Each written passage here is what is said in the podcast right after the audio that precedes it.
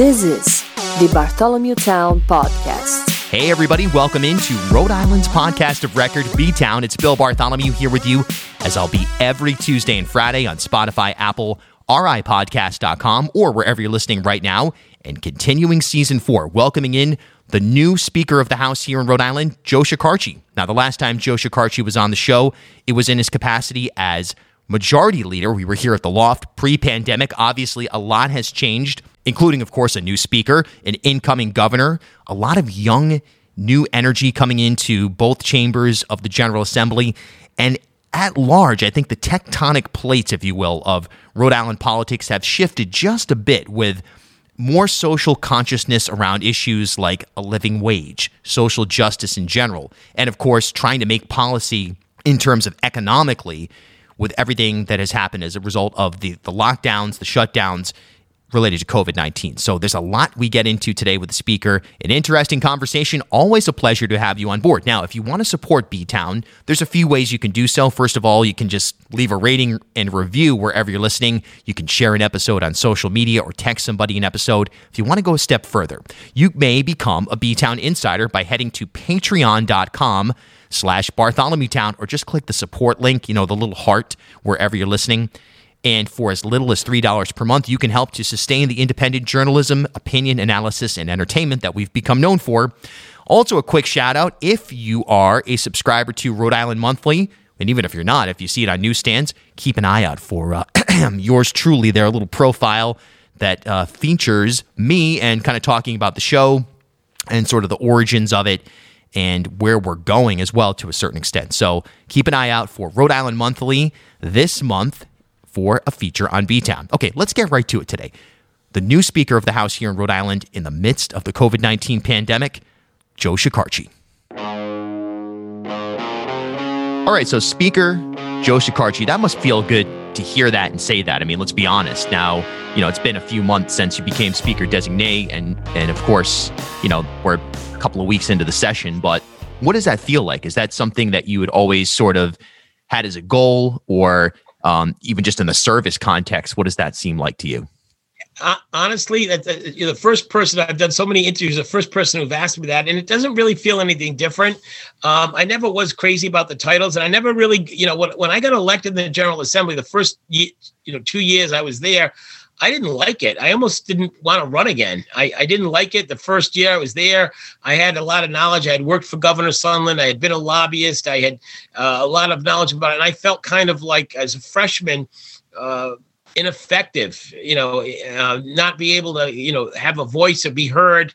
And then um, in my second year of my freshman term, uh, you know, Gordon Fox resigned, as we all know. Nick Mattiello became speaker. I backed Nick uh, right from the beginning and which was very unusual as a freshman i became chairman of house labor and that was that was huge. That changed my whole perspective. Now all of a sudden i had an office i had a desk i had a secretary i had a clerk i had a lawyer all who helped me with labor and it was it was wonderful and i had my own committee to run. And i never really wanted to be on labor and then i found out as i grew into it it's like the best committee. It was the best committee for me. I loved it. I enjoyed it very much.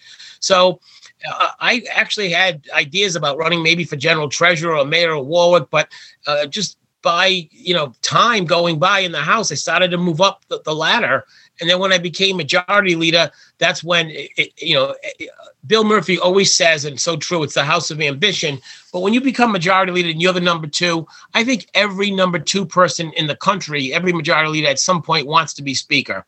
So, and, and Nick was been very gracious to me when I was the majority leader. He included me in a lot of stuff. So I, I got to see how the speakers operated, and I had invaluable education as you know being majority leader for four years. So that helped me immensely uh, to be prepared to you know hit the ground running. And I think it helped me honestly to get elected. That I had built relationships as majority leader and as chairman of labor, and helped out my colleagues and uh, be was supportive and continue to support them not only politically but in a lot of ways and you build relationship i think that came back in dividends. If you look at how joe shekarchi got elected speaker it was you know larry will tell you it's about 55 56 votes but it spans the whole gamut of the ultra progressives to the moderates to the conservative democrats Um, so I'm proud of that. I'm proud of those relationships, and I I hope I can continue. And you, it, the inevitable question is like, you know, what do you want to do? I want to be the best speaker I can be for my caucus, for my members, and that includes the Republicans, the progressives, the moderates, the uh, conservatives. I want to be uh, supportive of everybody. Mm-hmm. Yeah, and I was there that night. It was at what the Crowne Plaza Hotel or whatever it's called now, and I think it was what one person who abstained and and um, Liana Cassar voted for herself or abstained, whatever it was. You did have an, an overwhelming number of, votes there, but you know, there's been this talk. It's kind of floated around and and um, the notion that okay, here comes the progressive caucus, and you know they're coming in with you know this sort of aggressive play in in the Senate and possibly in in, in the House side, and somehow there's this massive division.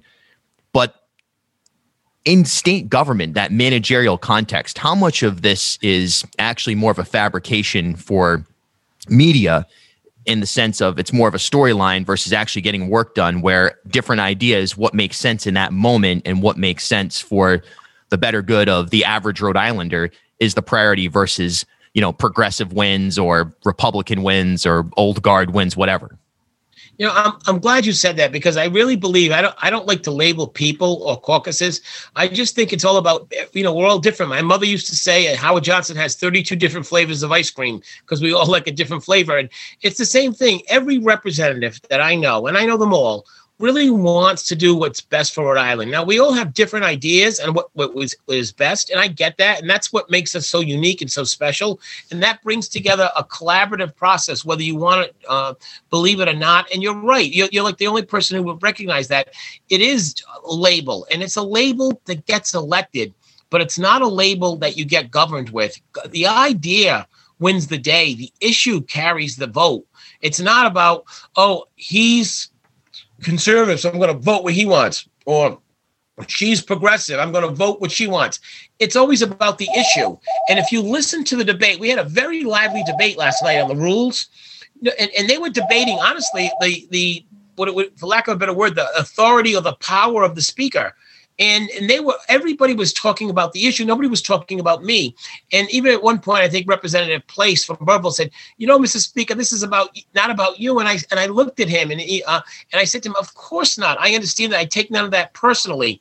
It was just about the issue. I mean even teresa Tanzi, i mean just the the polar opposite of, of place said the same thing. This is not about Speaker Shekarchi. This is about the speaker two, three speakers from now and I respect that, and, and I, I don't take any of that personally. And we had a very lively and uh, democratic and with the small d debate on the rules, and we passed some really substantial changes that I think will make the chamber better. From Mario Hilario to Sheldon Whitehouse, from the issues of the day to the big picture questions facing the ocean state. Discover hundreds of episodes of Rhode Island's podcast of record, B Town, wherever you're listening right now. Speaking of uh, Rep Place, the Republican caucus throughout 2020 made an effort to say, hey, look, we want to be in session. We want to be providing oversight, um, whether in, in the context of literally the oversight committee or broadly the General Assembly. It led to optically and potentially practically some people to say, look, Governor Raimondo is via executive order and through, I guess, the collective will of her appearances on television on a daily basis and winning over the state to a certain extent, able to control the narrative in a way that is maybe not the most balanced form of government. Do you feel that was the case? And would you like this year? Obviously, you're already in session at the vets, but do you see a more balanced form of the three branches, if you will? So to answer your first part of that question is absolutely that's the way it was. The governor carried the day from March until September, October. But I will tell you that we we in the General Assembly we we met. You know, we had we had lots of uh, activities going on. Whether we had formal session or not, I never worked harder than I worked in 2020. Even though we weren't in session, fielding all kinds of constituent complaints and issues, answering stuff. Look, I get it. Nobody likes any one person to have all the control and power.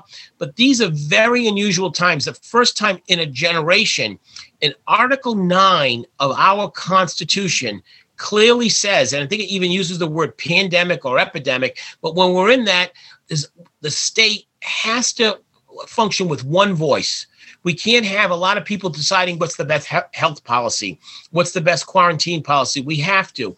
This the criticism that that the Republicans echoed is not unique. I'm a member of an organization called SLLF, State Legislative Leaders Foundation, with speakers and majority leaders from all over the country. And whether you're a Democrat or Republican, or whether your governor was Democrat or Republican, all legislators had the same belief or, or, or desire to get back in and work. And no nobody wanted to have their governor of any state uh, have total control. And there's one other point I want to make out. We were very active. We were very involved. We had an oversight board. We had a debt board. Um, you know, we had hearings and we had session in July, June and July, and to, to move things along. But when the CARES Act money was sent to us by Washington, by President Trump, Speaker Pelosi, and, and Majority Leader McConnell, that CARES Act money, which Rhode Island got one $1.25 billion was gave the exclusive control of that money to the governors. That was not state money, did not have to be passed in a budget, didn't have to go through the House Finance Committee. They that's the way they set it up during a pandemic. And they set that up not just for Rhode Island, they set that for all 50 states. So the criticism that governors in general were in control is a valid criticism, but that's the way it is in a pandemic, and that's the way our constitution is, and that's the way the federal government sent the money that the governor would have control in spending of it. Going forward, the second part of your question is absolutely.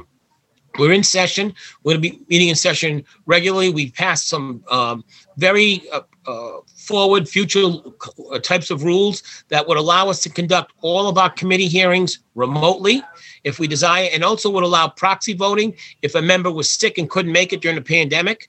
So yeah, we we plan on continuing, and I, I will feel very comfortable that when the House has had the opportunity to get our two vaccines and you know wait the appropriate time for the vaccines to be at full strength that we can go back to the house. I don't know when that is. I'm hopeful it'll be sometime in the spring. Uh, you know we, we have plexiglass set up for that. Uh, but the spring things will be a little bit warmer. It's very cold out today, and when they're warmer, we can open all the windows in the lounge and create a good cross section of a breeze. As it is now, the Vets is a very uh, adequate facility, but it's not our home. It's a temporary chamber, but they've been great hosts. We have an unbelievable um, air conditioning system that runs a fresh air system. So if you come see us at the vets and we have a limited limited number of space for the uh, media, you're welcome to come. But the, the reality is, bring your winter jacket. It's pretty cold in there. Yeah, no doubt about it. I mean, I'm there for the governor's press conference, and sometimes I've got my, you know, lion's mane hood up if it's while we're waiting for it to come out because it is freezing. Of course, that space isn't free, but at the same time, it does allow for in-person sessions to take place going into February, which I guess bill month, as some people would say, um, you know, there's there's specific policies that I remember asking you on the night that that, that uh, Democratic caucus in I think November was when it was. Of course, it was because it was after the election.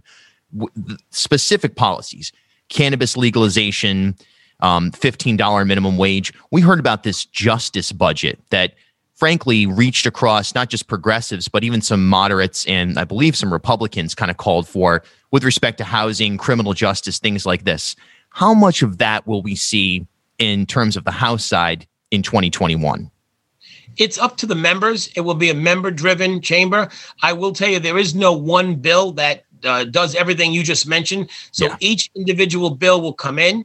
It will be evaluated on the merits. It will go through the process. The process is deliberately slow. We want to collect input from everybody, and then we will make a decision.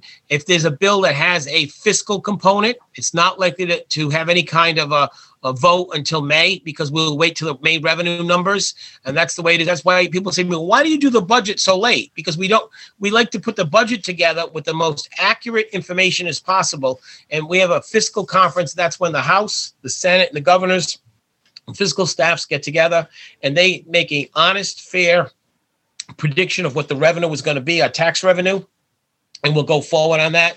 The other point, which is very unique right now, is as if you're reading even in today's paper and online, uh, President Biden is formulating a very big stimulus package that will include direct aid to cities and towns, states and counties. So we will not. Uh, we recognized that back in December when we passed in the budget to allow the executive branch, uh, which we thought at the time was going to be Governor Raimondo, now it looks like it's going to be Governor McKee, because uh, their budget uh, is due right now uh, in the last of January, the last week of January. We're going to delay that until early or mid March so that we can have the benefit of whatever uh, stimulus is coming from Washington. We'll know those numbers so that we can craft a budget that uh, adopts those numbers, the most accurate ones, and hopefully will help ease some of the pain.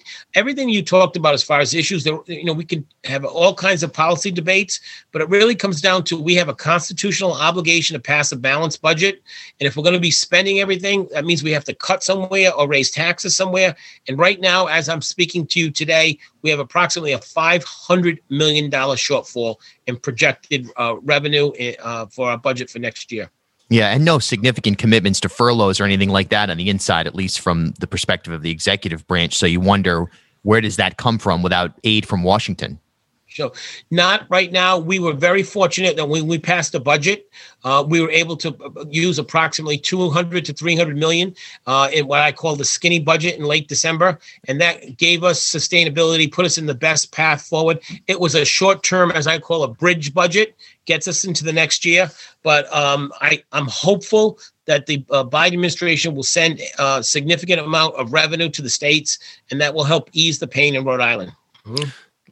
What about vaccines? We're seeing, uh, and uh, we just saw yesterday the rollout of a new version of phase two as far as who will get it. it looks like it's going to be age oriented now versus certain occupations kind of being put to the front. We've seen this controversy with board members that aren't practicing medicine in any capacity getting the shot. That's at least raised some concerns. Rep Williams put out a pretty significant press release on this matter what role will the General Assembly take in terms of vaccine distribution um, if things don't improve in the next, I don't know, couple of months here?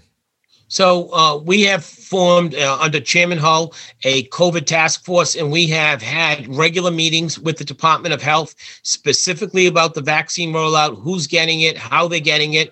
It was troubling to see the reports of you said that some people who really are not in a high risk group are being prioritized. I know the Attorney General is looking into that. We've had several legislators, Rep- Deputy Speaker Lima, as well as Chairwoman Williams, uh, echo strong concerns about that, legitimate concerns, I may add. And we need to get those answers as to why those people were uh, vaccinated ahead of other people who, you know, were in the 75, 85, 95 age groups. So those those are important questions. We have regular contact with the Department of Health. Um, we we, we there's not much we can do other than monitor it. The Department of Health falls under the purview of the executive branch, but I will say this: I have confidence in Dr. Alexander Scott and her team.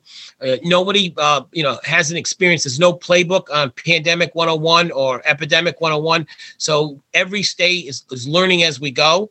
I think uh, they've done a very good job overall. I think there's room for some improvement, and, and chiefly among the areas of communication. I think if there was a clearer communication path forward of who's the priority group and when we're getting it, that would go a long way towards solving some of these criticisms. But I will say this, in all fairness for the state of Rhode Island, Department of Health, and everybody else, we have been shortchanged we have been shortchanged by Washington.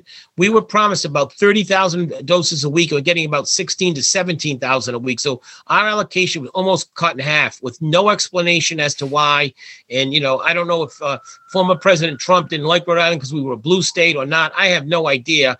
Uh, and I'm not a, a, conspiracy theorist person, but we were promised 30,000 uh, vaccines a week. We end up with 16. So right then and there, we, we, we're stopping with a short supply, and that will always lead to anxiety and, and angst. So that's where we are. It's, it, it is what it is, and we're going to continue to monitor it and share the information.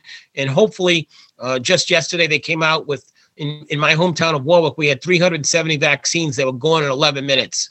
They opened up uh, the slots and they were gone in 11 minutes. Mm-hmm. Yeah, we're starting to see that home rule municipal control, even in on Aquidneck Island, Middletown, and Newport have announced they're going to do a similar thing in February, where on a local level, vaccines will be distributed. What about uh, last question? Lieutenant Governor McKee, he's someone, he was the first guest ever on on this podcast 270 episodes ago. Um, what What's that like for you? I mean, what kind of communication have you had with him? And I mean, you've been around each other for years now in Rhode Island politics. You're the new speaker. He's now the governor. Well, he will be barring any chaos in Washington that that may may or may not take place, but highly unlikely that he won't be governor. So what's that like for you? It's interesting, and I, I know Dan fairly well, and I get along with him very well. We both went to the same high school. We both went to Mount St. Charles. He's a little bit older than me, but um, you know, we, we share, a, I guess, what I would use the word a moderate Democrat uh, label. Um, so it's a growing relationship, and it's a good one. We've had communications. We've actually met in person, and we've had a communications. We were supposed to meet a couple of weeks ago when he was in a quarantine situation. Uh, so I'm hopeful that you actually get a cup of coffee with him this weekend just to check in. Uh, he, look, his heart's in the right place. He wants to do the right thing. Uh, you know, this has been said in the press before that the governor's like an East Side Democrat. He's in a Blackstone Valley Democrat. Well, I'm a Warwick Democrat. I'm not sure what all that means, but we'll, we'll figure it out and we'll look forward to it. I have no, uh, you know, preset conditions or notions. Um, he wants to do what's right for Rhode Island. I know my members want to do what's right. I, am sure we're going to find common ground and work together.